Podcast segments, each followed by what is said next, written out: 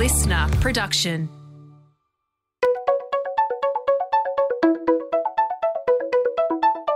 Hi, this is Paul McIntyre. Welcome to the MI3 audio edition. I've been a business journalist for 25 years covering the marketing, media, agency, and tech sectors. In this series, we talk to industry leaders about the global and local developments that you need to be across this week. Well, this conversation is likely to mess with your assumptions, so stop listening now if you want peace of mind, but lower marketing led growth, particularly in B2B remits, but really for all marketers. Today we have Jenny Romaniuk, research professor at the Ehrenberg Bass Institute and author of the second edition of the seminal work How Brands Grow. Jenny is joined by John Lombardo, head of research at the B2B Institute in New York, and Prue Cox, Director of Enterprise for Southeast Asia, Korea, and ANZ for LinkedIn. John and Jenny have been involved in some quite significant global research on what makes B2B brands grow, off the back of the industry shaping work in international consumer marketing by Jenny and her colleagues at the Ehrenberg Bass Institute. In a B2B context, you've probably noticed Salesforce doing what seems like some crazy stuff for a B2B tech firm. It's sponsoring the Australian Tennis Open and Sydney's Mardi Gras, among all kinds of mainstream marketing programs that B2B companies don't typically do. Now, it's here in Australia, they're doing some crazy stuff, and in the US, we might hear a bit of that in, from John Lombardo in a second. And there's a reason Salesforce is addressing a real brand awareness problem, but not as you may know it.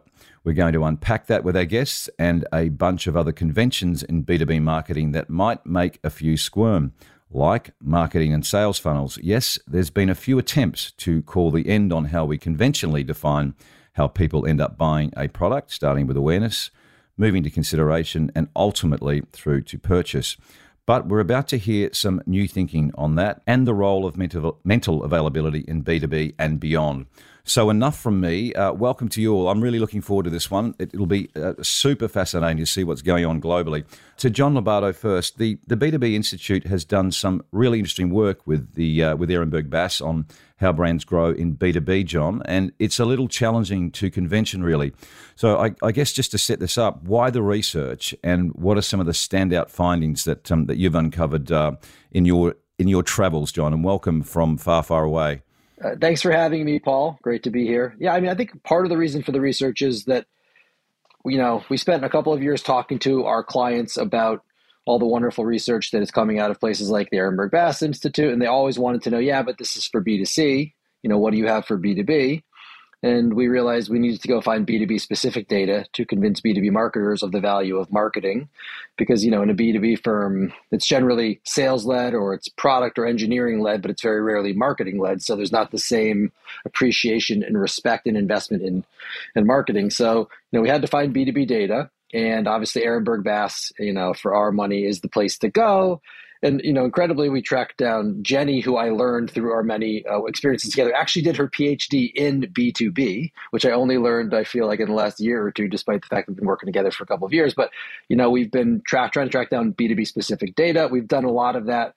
Some of the stuff that is covered in this specific research which we have aptly called how b2b brands grow uh, you know there's a bit on just introducing the concepts of mental and physical availability you know, I love the the short piece that, that Byron wrote for us because it it just makes clear that intangible assets are more and more value uh, more and more valuable to, to any firm and drive a lot of the financial value creation. And then it expresses how to create those intangible assets, you know, through marketing. And uh, it's like I, I just love the financial framing of mental and physical availability. I love how rigorous it is, how quantitative it is. And then when we get specifically into some of the research, you know, not just talking about the broad mental and physical availability ideas, we've got, you know, an Ehrenberg Bass special, which is the double jeopardy law, which is, I think, one of the most controversial, if not most controversial ideas in marketing, where we talk about what's more you know important to growth is it customer loyalty or is it customer acquisition all of our our companies in B2B, you know, and our biggest companies are generally tech companies, they all think uh, retention is much more important, uh, loyalty is much more important. That is kind of in some ways the the classic myth there. So when you bring the idea that actually acquisition is more important than than retention, that's always a very interesting conversation. You know, another I would say myth that we we come across a lot in B2B is, you know, I don't compete with those folks. I only compete with these two or three companies. And in fact, we talk about duplicate purchase in our research where you know, the research shows that you compete with, whether you like it or not, the biggest firm in your market. And that is a very confronting idea for most of our customers, but helps them to have, I think, a more realistic understanding of the marketplace and how to try to compete.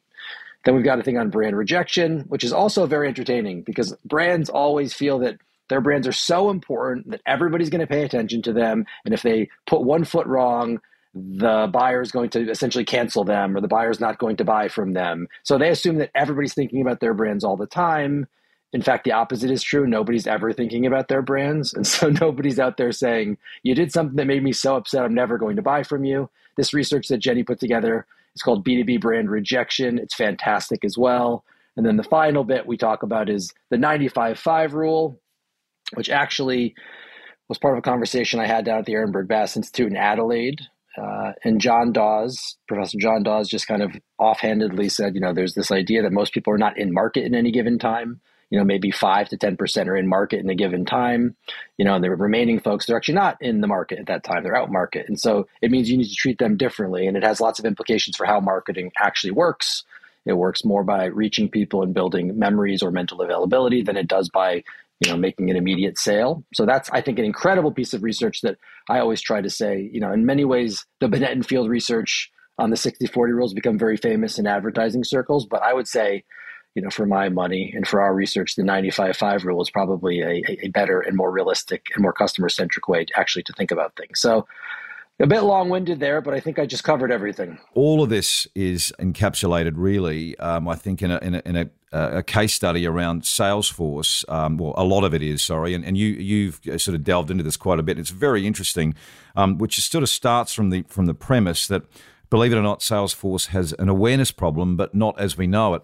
Um, maybe start from some Salesforce's uh, sort of case, uh, John, and we work our way through some of those themes that you talked about. Yeah, I mean, if you think about all of this research, I would say they're all really powerful mental models. You know, so mental and physical availability as the way that brands compete in the marketplace, those are powerful mental models. Double Jeopardy says, you know, acquisition bigger priority than than loyalty. Duplicate purchases, you don't compete with small brands, you compete with big brands. Brand rejection is nobody thinks about you. It's not that everybody thinks about you. And 95-5 rule, the in-market, out-market construct, I think is a very powerful mental model, better than the funnel. The Salesforce example is another important mental model, which is most of our customers are thinking about awareness. And in fact, we're trying to encourage them to think more about availability. And obviously, that's mental availability. You know, and most people don't realize that they should even think about mental availability because they don't know about mental availability. So the Salesforce example says, you know, big brands, they always have high awareness. But I would say that awareness is kind of the wrong way to think about it. I'm sure Jenny will get into this in more detail, but it's essentially just saying like you know what do you think about my brand? So it's very brand centric. I would say much more customer centric view is jenny's concept of category entry points. And it's ultimately about what can you do like what jobs can you help the buyer do? You know like what do they need? What do the buyer needs so the category entry point view is a very customer centric view whereas the awareness model is a very you know, kind of uh, brand centric view. And so, you know, we're just trying to get people to always be more market oriented, to be more customer centric.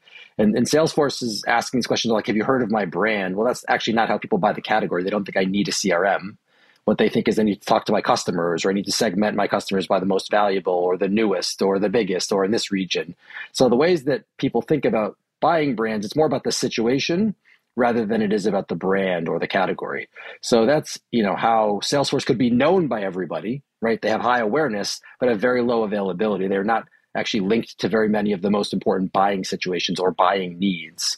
And, and when you actually dig into their awareness data and look at it from an availability perspective, you'll find that you know, on like revenue management or customer management, you know, they're not at everybody knows it. It's in fact very few people think of them for reaching out to the biggest customers or organizing an event through it. So it's just a, a different way, a more customer focused way of thinking about the things you can do for a buyer. And it's a pretty big flip from how companies do it today. Well, it's very different. And, Salesforce has clocked this, right? They, they, they get this and they're working on it. Yeah, exactly. I mean, if you look at a lot of their their um, latest advertising, you know they're linking themselves to specific categories. They're linking themselves to specific buying situations. I mean they do other things extremely well too like the astro character is an exceptional distinctive asset. So there's a lots of things that they do well but i would say that you can look at their advertising and understand that they are building general awareness. You know that is always a job to do, be done but they're doing a very good job getting down to maybe linking it to specific buying situations or specific categories where they likely have low penetration. So it's getting less about broad awareness and more about strategic availability or building of strategic mental availability, I would say. Got it. Let's let's just quickly go to the, the marketing funnel which you've touched on and why it needs why it needs a workover and it's sort of linked to this 95-5 rule that um, that uh, you talk about.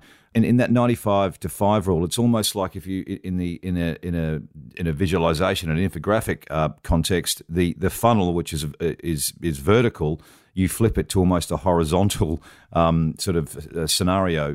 What, talk us through that. The normal construct or the popular construct is the is the sales funnel or the marketing funnel, top of funnel, bottom of funnel. Yeah. That I think actually is uh, it's not even a marketing funnel. It started as a sales funnel, and it's an idea where in a conversation I could move you from the top of the funnel to the bottom of the funnel through persuasion you know but um but i guess the first thing i would say that's wrong with it again is it's not really all that customer centric i don't think anybody would ever say i'm at the top of the funnel or i'm at the bottom of the funnel.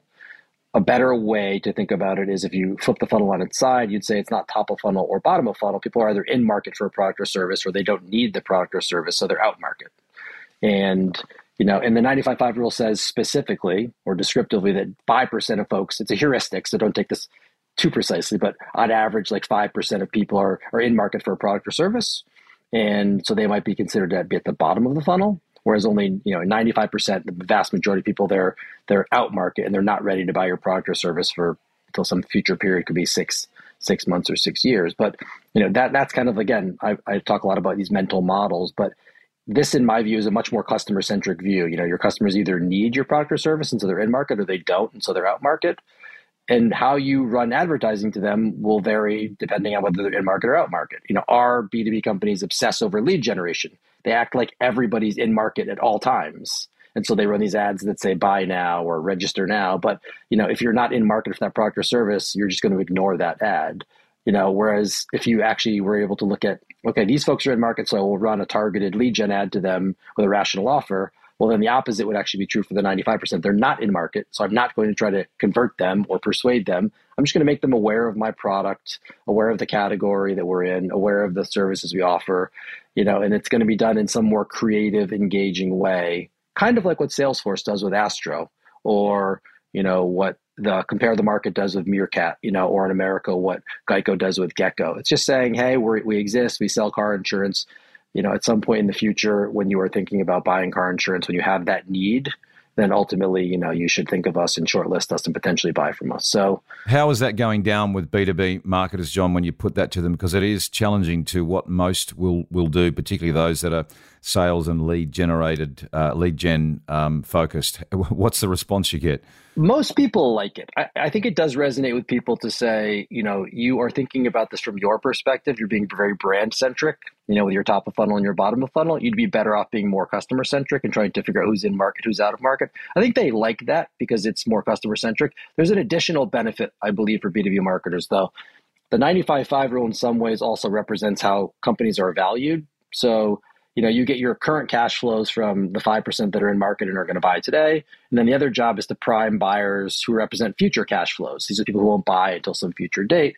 Future cash flows are very important because most tech firms especially but most firms in general, the majority of their stock price is based on future cash flows. It's not based on current cash flows. So the idea of the 95-5 rule is, is, powerful in two two ways. One is it's a better focus on the customer, right, which is kind of your external customer, but it's also a better way to talk to your internal customer, which often is finance. You know, you need to go into the CFO and say, we are doing this because we think it's going to make us come to mind in more buying situations. We'll generate more of those sales. And so we're going to have a, a durable stream of future cash flow. So it's about producing cash, mitigating risk.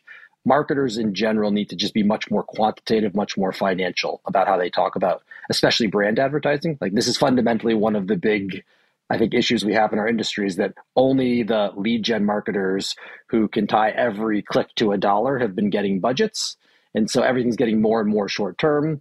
The 95 5 rule gives you a way to talk about the buyer kind of being in market or out market and then linking that kind of marketing activity to cash flows, which is a financial activity. And then when you can talk to the CFO, you can argue for bigger budgets to do things like brand advertising and brand management. So it's something we push a lot. It's just the idea that there's too much emphasis on the alignment of sales and marketing, and there's not enough emphasis on the alignment of marketing and finance. Yeah, great points. Um, and so, just quickly before we go to Jenny, brand rejection, it sort of lands on all sides of marketing, isn't it? Or, or companies, really. Everyone thinks that um, everyone loves their brand, is thinking about it 24 uh, 7. That ain't the case. Yes, that is so true. Yeah, I mean, this is something else, you know, we've really learned from, from Jenny and co. But the problem is never that people are thinking of your brand too much. That's never the problem you have. The problem you have is always that you are insignificant to your buyers they don't think about you at all, right? So the idea that you're gonna that you're running some ad and it's to be so incredibly offensive to people that they're never to buy your brand again, that it's possible that that can happen. It's just extraordinarily rare. And today, I think especially communications departments at firms treat it like it's very common. And so we're just trying to give people a sense for is this rare or is this common? Okay, it's exceedingly rare. So you shouldn't really worry about the downside. The job is always to worry about the upside. And you see that in the data. You see that even for firms like Barclays, who are enormous banks in the UK market, they have more people who literally don't know they exist than would actively reject them or actively not buy from them. You know, and so on the big big firms even suffer from like too little availability. Uh, and small firms especially suffer from too little availability. I mean, small firms are small firms because nobody knows they exist and nobody buys from them.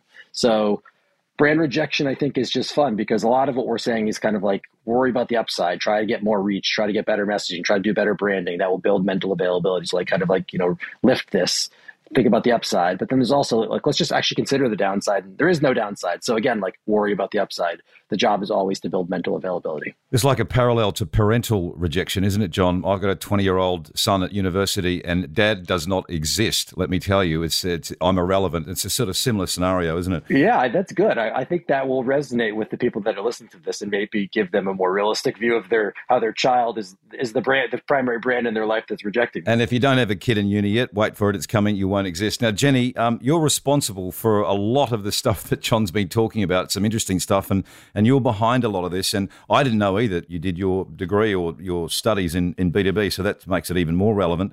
Let's just start, though, with. Um, the work that you've been doing with the B2B Institute uh, on this. There's a couple of key points before we drill down into some of the, the, the areas your take on what John's been talking about, where you where you think um, B2B marketers are, are, restricted, and it's mostly uh, about how they think.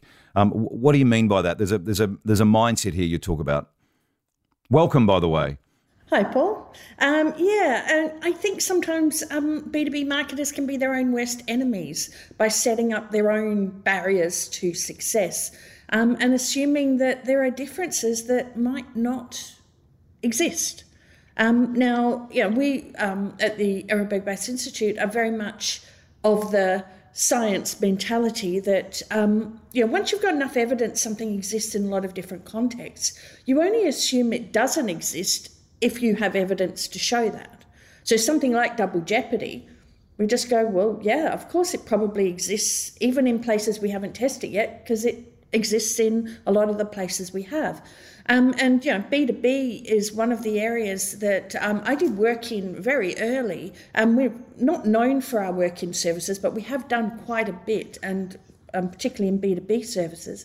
Um, but yeah, it's about understanding that when you have something that's really well defined and really well established, it's valuable to hold on to it rather than to try to be contrary to it. And with marketing laws, we have a lot of things that we can learn from and build on rather than assume that those foundations aren't there. Give us an example of that, Jenny. Well, there's two things actually, Jenny. There's for those that are, are, not across double jeopardy, double jeopardy in the context we're talking about. Very quickly, what do you mean by that? And then give us an example of, of sort of these assumptions that you talk about. Yeah, so so double jeopardy is the law that small brands are basically penalised twice. So that's the double jeopardy. Um, they have many fewer users, and those users are slightly less loyal. So it doesn't matter how you measure loyalty, you can measure it by purchase frequency, defection rates, um, uh, number of products hold, all of these measures of repeated behavior um, show that this, this same fundamental pattern happens. And so, what it means if you're a small brand is you can calibrate your metrics to what you should get for a brand of your size. So instead of assuming you should get the loyalty of a big brand, understand that size calibrates your expectations and allows you to realistically assess is your loyalty normal. And so that helps us inform our decision making based on our metrics. But it also informs the strategic path to growth, which is what John was talking about if you look at a classic double jeopardy pattern, what you see is lots of differences in the number of customers, very little difference in how those customers buy. And so that immediately tells you the path to growth. Um, we've tracked this over time, so we know this is supported when you look over time, but that's really hard to do. You have to have longitudinal data for that. But even looking at a data at a point in time, which most companies can do, you can see this clear strategic path of if you grow, what you will look like. And then that means the big question is how do we grow? Which is where we go to the mental and physical availability side of it. In terms of the assuming differences with no evidence, is, is that earlier point you made. Practically in a B2B context, what, what does that look like? What does that mean in a marketing context, B2B marketing context? Well, it speaks to some of the things John was talking about in terms of assuming that loyalty is the key, retention is the key path to growth. Things like um, word of mouth and the power of it um, is often very much claimed, but we've you know, done a lot of work in the word of mouth area, and there are some very clear parameters around how influential word of mouth can be. Um, but another factor is that, I mean, it all comes down to the point that B2B marketers have the same brain as everybody else. They don't have a special neuroscience class where you learn about the special brain of a B2B marketer. Oh, they're actually humans, you're saying, Jenny? Absolutely, yes. Humans that are have these wonderful imperfect brains that we have that never tells us everything, routinely forgets things that are important, and guides us to be more efficient than effective in our thinking. You know, the brain right. always will, if it has a choice between effectiveness and efficiency, it'll take the lazy route out, is a general rule of thumb to take. Now, even right. when someone is paid to do a job, there's still fallibilities in their brains and ways that their brains work to make it easier for them to make the decisions they have to. And we can, if we understand those, we can work with those to use it to our advantage if you're in financial services or you're in telecommunications uh, or in software and IT in a B2B context, where do those issues surface in a, in a practical example? What do they what do they do that they shouldn't be doing, or what are they not doing that they should be doing? A lot of advertising that's geared to persuasion rather than building mental availability. So persuasion is about assuming you're in the room and you're arguing your point, whereas mental availability is about getting into the room. And so that's the big challenge that most organisations fail is to get into the room. Um, but they're spending all their money on arguing as if they're already there. Right.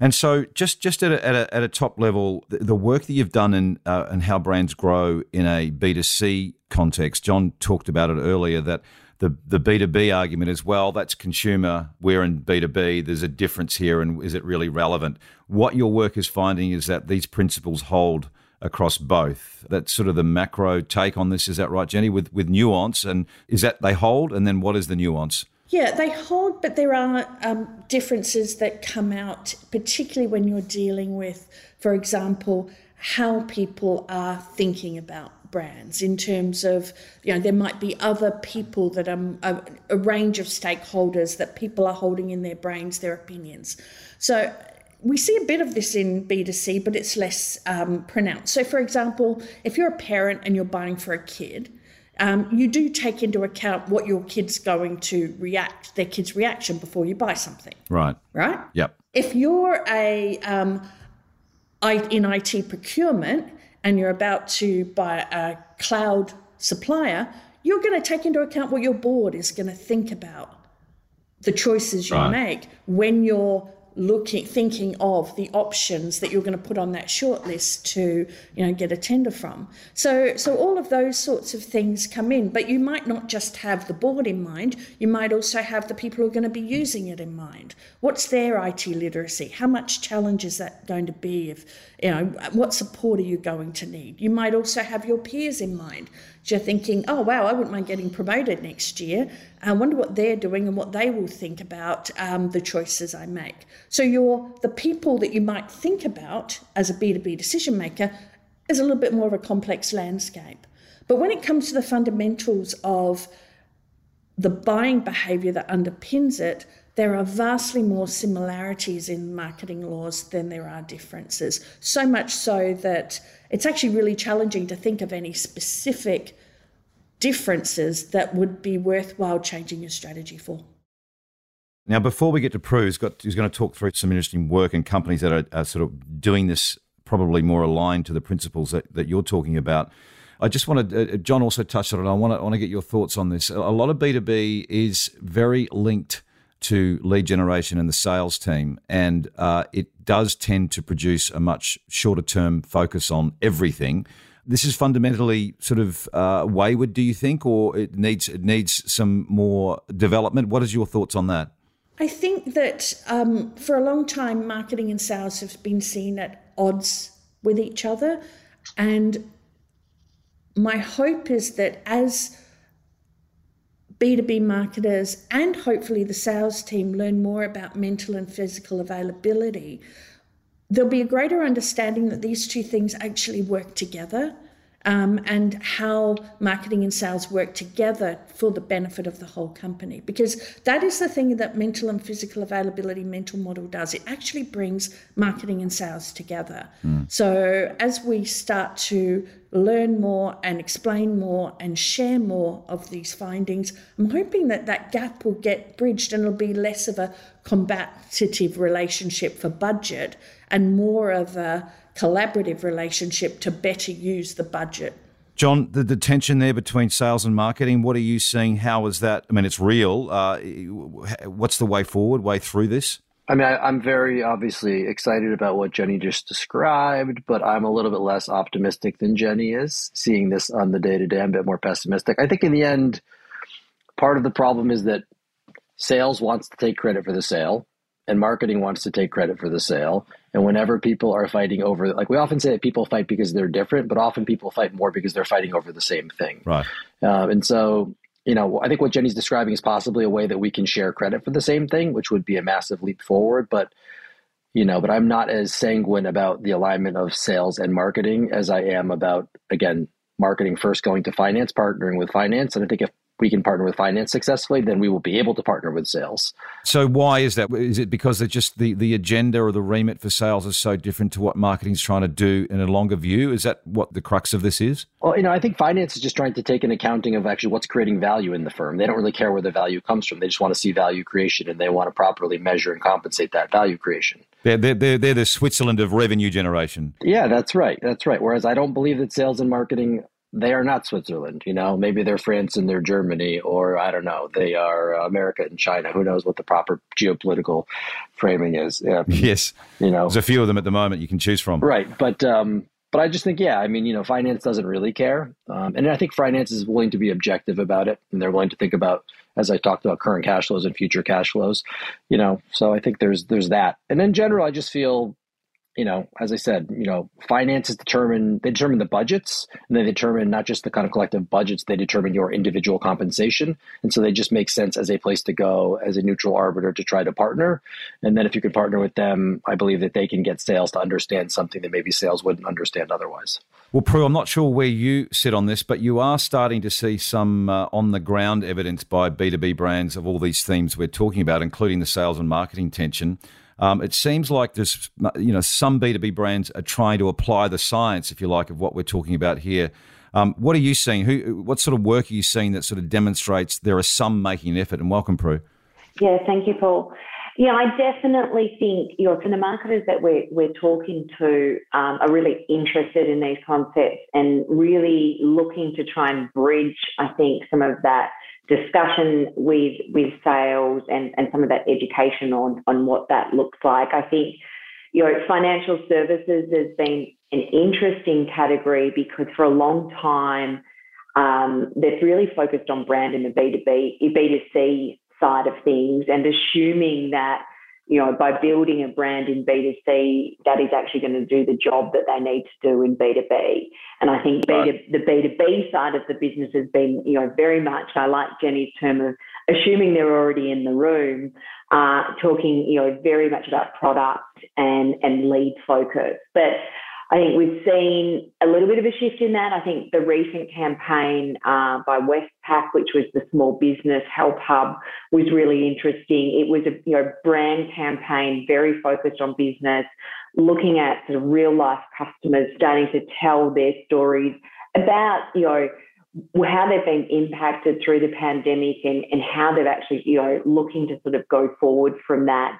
And I think it's very much specific to, to B2B and not assuming that just because Westpac is a very well known brand with consumers, that that is going to have the same impact within um, a B2B buying decision. Um, just before before you go to the next, it's a really good example. Um, Jenny and John, is that a common uh, sort of mistake that B two B marketers make, relying on the, the, the umbrella branding that might be going to the broader market? Uh, to to both of you. Yeah, so this leads into the discussion on um, what we call category entry points, which are so they're pre-brand. They're the thoughts people have when they are coming into becoming a category buyer. And I don't mean for the first time. I'm talking about just you know things people buy, but they don't buy all the time. No one buys everything all the time. Even milk you go in and out of being a category buyer. I, I was this morning, actually, Jenny. You were a category buyer for milk. milk. Yeah, classic example. There was none in the fridge. It's a very good example. I wasn't. So there we go. But I will be yeah. probably tomorrow. yes. When it comes to category entry points, what we're talking, what we want to know is that to what extent is there overlapping category entry points between B2B and B2C, and to what extent are they separate? And are the same ones more valuable for the brand to build? And that, so that's an empirical question that you can answer. Um, the assumption, if you think your B2C advertising is doing your B2B work, you're assuming two things. So, yes, you've got the same brand, but that's only one ingredient in building up memories. The other is what memories are you building? Right. The assumption is that it's not, so the brand might be the same, but the other part of it, the messaging, the, the residual that's left afterwards, that the associations you build, are they the same and are they equally relevant? Or is there a different conversation you have to have to get into the minds of your B2B buyers versus your B2C buyers? And that's probably going to vary depending on the spectrum. Now, at the SME level, there might be quite a bit of overlap. But as you start to get up to the um, bigger businesses, higher value segments, there might be some different conversations that need to happen. So, so that's where the focusing just on B2C rather than uh, marketing. Yes, the brand is good, but it's the messaging that I would question the relevance sometimes. Prue, that's pretty much what you were saying, right? And so that's what you're seeing in the work from from Westpac. What else, uh, uh, in, in, terms of work, you're seeing uh, along this along these lines from other brands? Yeah, I think um, probably the other um, brand which is really exciting me at the moment is, is DocuSign, and I think there's two two areas there um, that are really interesting. I mean, firstly, for the last 12 to 18 months, all tech brands have been so focused on ABM. It became the buzz of what everyone wanted to do. And I think, you know, what they were focusing on was really, you know, targeting and closing customers who are already in market or part of that sales journey already. And, and that's why this 95-5 concept um, that we've been talking about of in market and out of market is really interesting because it starts to actually look at if you're just doing ABM, you're pretty much only talking to, to that 5% that are, that are in market. For those that don't know, ABM is an acronym for? Account-based marketing. Good, yep. It's a, it's a subject that, you know, John often talks about like, you know, hyper-targeting, another form of hyper-targeting, really focusing on a very defined audience yeah. can be very effective when you know you are looking to to close customers or specific you know personas of customers, but it is actually not talking to you know a broader audience that are potentially not in market at the moment. And this is where DocuSign, I guess, is where DocuSign kicks in, right? Yeah, there's two things about the DocuSign. So the next time DocuSign campaign, um, love that they've localized. Um, we're not often seeing big tech brands actually localizing con- um, some of their campaigns in market, and I think the way that they've used Australian business influencers like Jules Lund, really speaking mm. about the times they went wrong with paper contact, I think has a greater connection um, to the audience. But it's very much focused on a, on a brand campaign and, and talking to a broader audience, not just those who are you know focused on the product or, or in market at the moment. Just on that, it's a very funny campaign. Jules is a great example where it's almost like he was in a frequent flyer. Just for those that don't know, to put flesh on the bones of this, DocuSign did a campaign and included um, a social media um, um, sort of advisor and company, uh, Jules Lund, who who basically broadcast, thought he was faxing or scanning a contract that he had with I think Nine or a media company, and he ended up sending it to every other frequent flyer lounge in the country rather than actually scanning it for himself. It's very funny stories around that. It's sort of and it's that's where the relevance kicks in. I guess you're talking about. Yes, very situational. Love that it uses you know humor as well, which is not something we often see in B2B, but very relatable. I think also without going into too much of the results, we definitely saw you know that campaign um, on our on the own our own network. Members who've been exposed to to the brand campaign were you know significantly had significant increases in engagement um, when they were actually um, exposed to lower funnel campaigns as well. Right, and that's something that they've looked at over a long period of time, um, you know, focusing on, on, on being able to concurrently run their, their brand and lower funnel activity. And it does go to again this this um, balance between uh, product and functional messaging versus storytelling and telling it in a different way, but telling functional functional benefits, but in a different way. That's sort of an example where DocuSign could have gone. You can upload, you can scan your stuff really easy, but no, they actually told a story around it. That's sort of an emerging theme too, isn't it? Definitely storytelling. Um, it's just not something I think we just get so we think that um, B2B needs to be very functional, um, not really capturing some of that emotional. Um, and I think that the brands who are, are, capturing that emotional side of things are doing really well.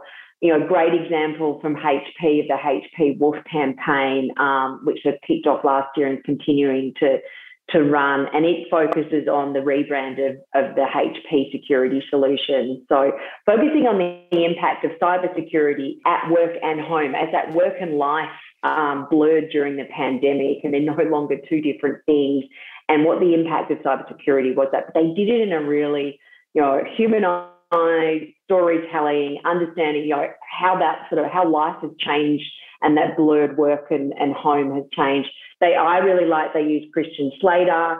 Um, it brought a bit of star power to B2B, which we don't often, you know, see all the time. But it really, you know, it really had a great storytelling element that I think really resonated. Very situational in what a lot of us were going through with dealing with, you know, family and work all at home together during the pandemic. So, John Prue's talked, given a, you know two or three good examples there of what brands are trying to do in this new B two B brands are trying to do in, in, in a new world. Um, what are you seeing in your global travels that stand out? Is there any other uh, examples um, of of the work, uh, the executional side of things that you think is landing? Well, we talked about Salesforce, and I think Salesforce does a great job. We talk about them all the time, but they really do a good job with a whole bunch of different things. I think they've got you know, obviously, like I think there's a framework that that Jenny talks about, which is that mental availability in some ways, like the mathematical equation would be reach and messaging and branding. They get a lot of reach with their campaigns. I think the messaging is quite good. They are really using a lot around kind of category entry points to link to specific situations and specific industries. And then the branding is exceptional because they have this character, mm. Astro, mm. who wears a t shirt with a cloud and could not be mistaken for any other brand. So it is unmistakably Salesforce. And so they do a very good job on this front. Another campaign I've seen recently comes from a company called Workday. And they've got a whole bunch of really good campaigns around kind of you know, the one I've seen that I like a lot is a gentleman on a, a, Zoom call and he's screaming workday, workday, workday. And it's funny because we've all been in that situation on a Zoom call at work where we can't be heard or we're on mute. So, you know, it's just kind of a situation we're all familiar with.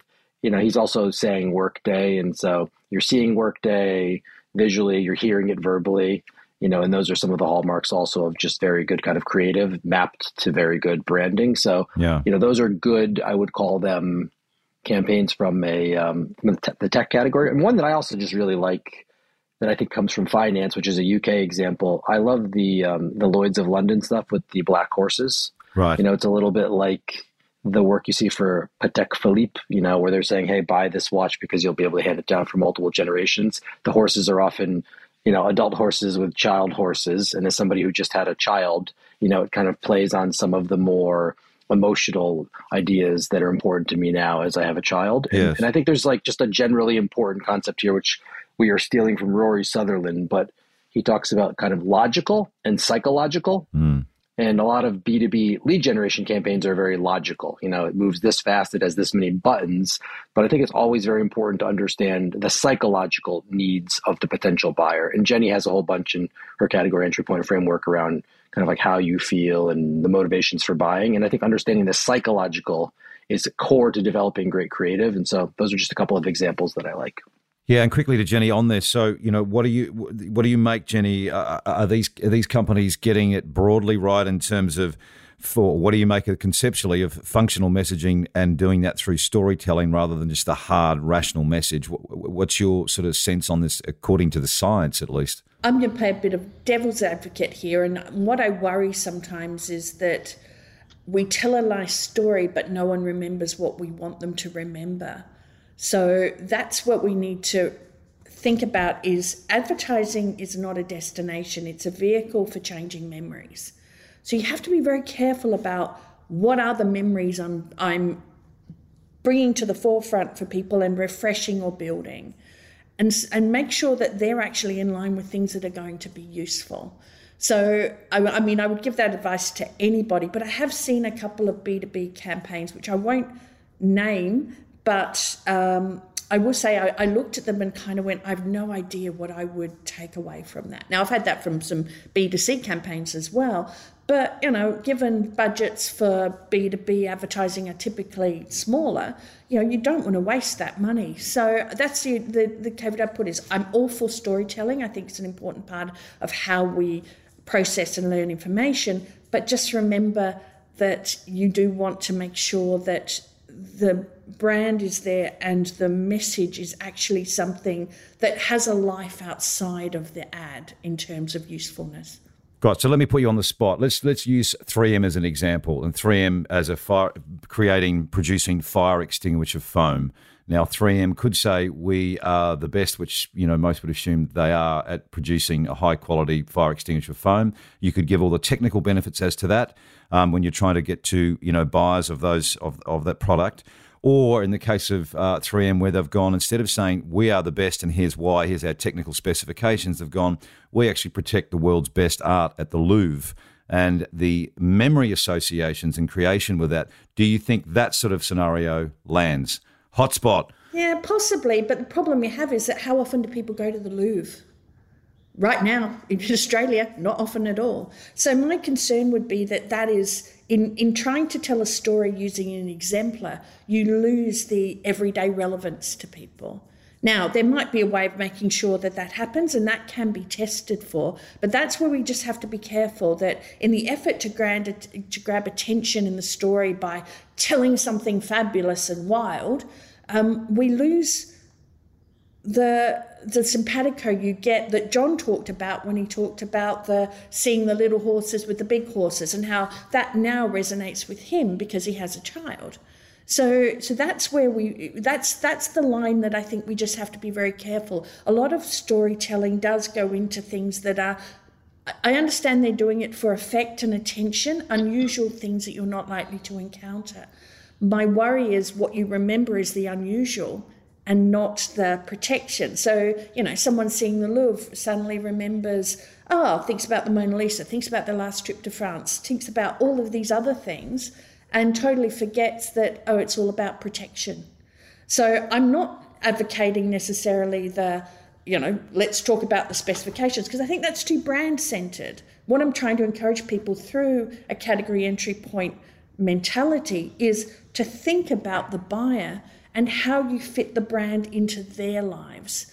And yes, you can do that with humour, you can do that with a whole range of emotional things. And there's a lot of evidence that there's value in um, engaging emotions when processing advertising. But we also have to remember what's left behind as well and think about how useful is that and are we getting the right message embedded in people's brains? Are we changing the right memories? There's a thing called time, and we're nearly out of it. So just before we go, I wanted to go to all of you about the next 12 months. What do you individually think are the key shifts um, we're going to see or should see uh, in gaining sort of momentum for B2B marketers? Um, John, to you first. Um, next 12 months, top focus. I mean, the thing we're most focused on is bringing category entry points to our, our clients. I think Jenny said it right here towards the end. I mean, we have to encourage our clients to think a lot less about the product and a lot less about the brand and a lot more about the customer or the buyer.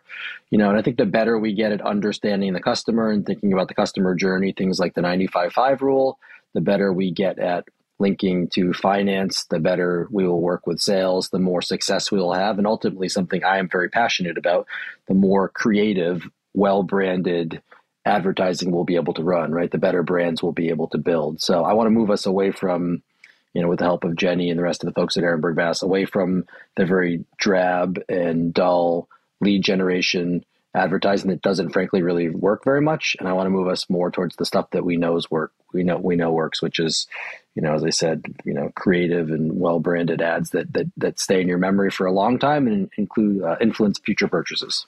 Jenny, the next 12 months for you, what, sh- what should be getting momentum? What should be getting the focus from B2B marketers? Oh, the same thing about for all marketers, really. More evidence based decision making, less about how the world we want to be or assume it is, and more about how it actually is. So I just want to see more rigor, more evidence, more data used in the right ways to, you know, so we understand this world better, so we can better leverage off knowledge that's already there, but also build knowledge so that we all advance. Prue, um, your final thoughts on the next 12 months in, in the APAC region, at least? Yeah, I think it's we're definitely starting to see that shift away from just the short term, you know, lead gen um, activity, and I think we're going to start to see you know more brands looking at that longer term you know, brand and very specific to B2B. I think on the creative side of things, I think the Cannes Lions B2B Lion Award is really interesting coming up. Yeah, it is. Later yeah. uh, this year. And I think we definitely have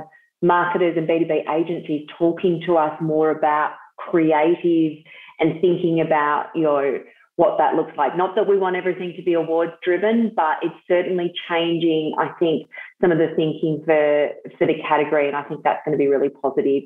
Yeah, and I think that's a really interesting one, Prue, because it, it, if, if Cannes does nothing else, it will bring together a body of global work that will help B2B marketers benchmark uh, what look what good looks like, right? So you've suddenly you've finally got something that will be global and, and, and, a, and a great resource. So I think it's a really interesting one, and it's on it's on a lot of uh, B2B marketers' um, um, minds at the moment too. So good call there.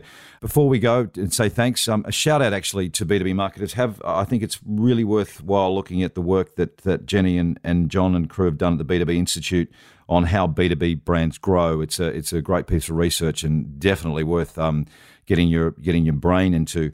Um, so with that, uh, let's wrap it up. Jenny, John, Prue, thanks. Great conversation. Lots more to happen on this front, and just the, just the beginning, really. So stay safe, and we will be back talking more about um, this whole concept. Thanks for joining. Thanks for having us. This MI3 audio edition was presented by Paul McIntyre. That's moi. Producer Nick Slater. Music by Matt Dwyer.